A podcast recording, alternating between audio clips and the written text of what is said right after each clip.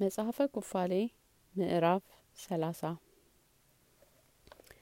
ዮሴፍም እርስ በርሳቸው የደህንነትና የሰላም ሀሳብ እንዳላቸው ያም ባይሆን የጠብ ሀሳብ እንዳላቸው ሀሳባቸውን ያውቅ ዘንድ አሰበ።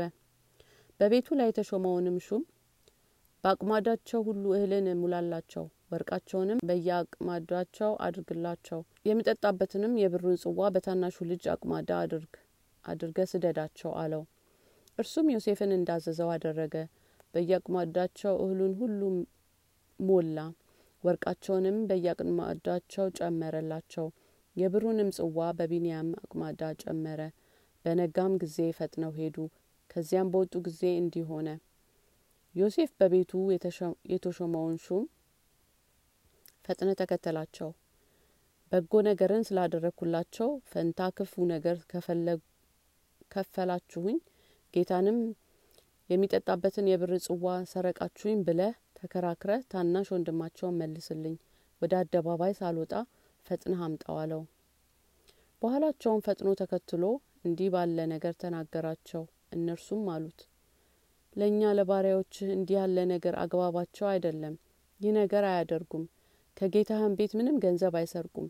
እኛ ባሪያዎችህ ቀድሞ በአቅማዳችን ያገኘነውን ወርቃችንስ እንኳን ከከነአን መልሰናል።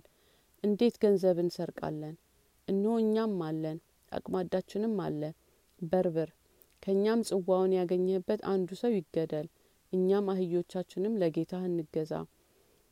እርሱም አላቸው ነገሩ እንዲህ አይደለም። ጽዋን ያገኘበትን ሰው እርሱን ብቻ ይዤ አገልጋይ አደርጓለሁ እናንተ ግን በሰላም ወደ ቤታችሁ ተመለሱ። ገንዘባቸውንም ሲበረብሩ ከትልቁ ጀምሮ በታናሹ ጨረሰ። በታናሹም በቢንያም አቁማዳ ተገኘ። ደነገጡም። ልብሶቻቸውንም ቀደዱ። አህዮቻቸውንም ጭነው ወደ ከተማ ተመለሱ። ወደ ዮሴፍ ቤት ደረሱ። ሁሉም በግንባራቸው በምድር ላይ ተደፍተው ሰገዱ። ዮሴፍም ክፉ አደረጋችሁ አላቸው። እነርሱም አሉ ምን እናደርጋለን? ምንስ እንመልሳለን? አንተ ጌታችን የእኛን የአገልጋዮችን በደል አገኘህብን? እነሆ እኛ ለአገልጋዮች ባሪያዎች ነን አህዮቹንም ላንተ ናቸው።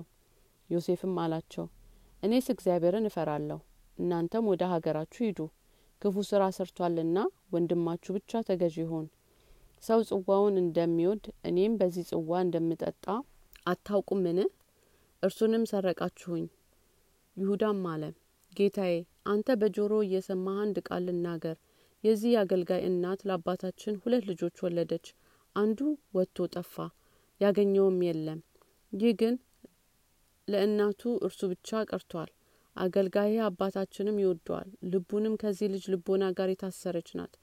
ወደ ባሪያ ወደ አባታችን ብንሄድ ይህም ህጻን ከኛ ጋር ካልሄደ ይሞታል።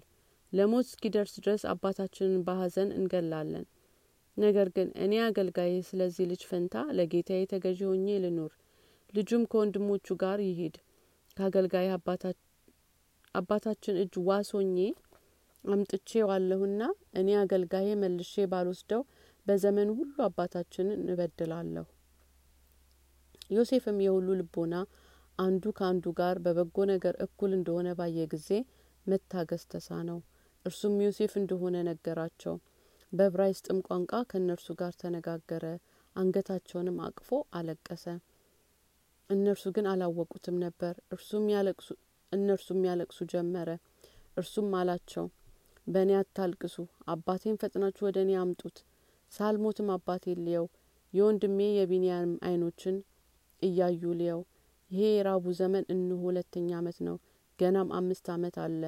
አዝመራ የለም የእንጨት ፍሬም የለም እርሻም የለም እናንተም ከጓዛችሁ ሁሉ ፈጥናችሁ ኑ በራቡም አትሙቱ።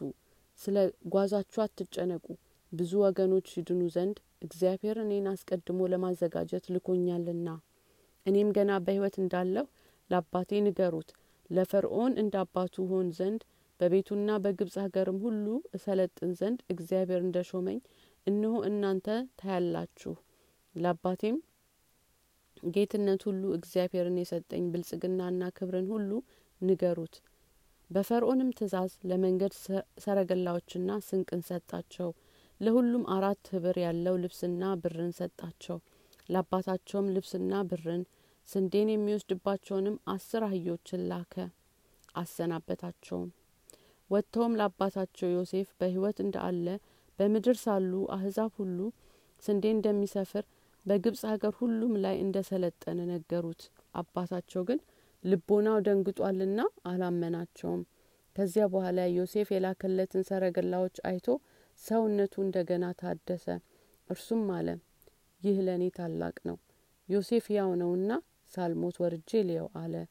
ያዕቆብም በሶስተኛው ወር መባቻ ከነአን ከቤቱ ተነስቶ በቤርሳቤህ ጎዳና ሄደ በዚያም ወር በሰባተኛውም ቀን ለአባቱ ለይስሐቅ አምላክ መስዋዕትን ሰዋ። ያዕቆብም በቤቴል ያየውን ህልም አሰበ ወደ ግብጽ መውረዱንም ፈራ። ዮሴፍ ወደ እርሱ እንዲመጣ እርሱም ወደ ግብጽ እንዳይወርድ ይልክበት ዘንድ ሲያስብ ሰነበተ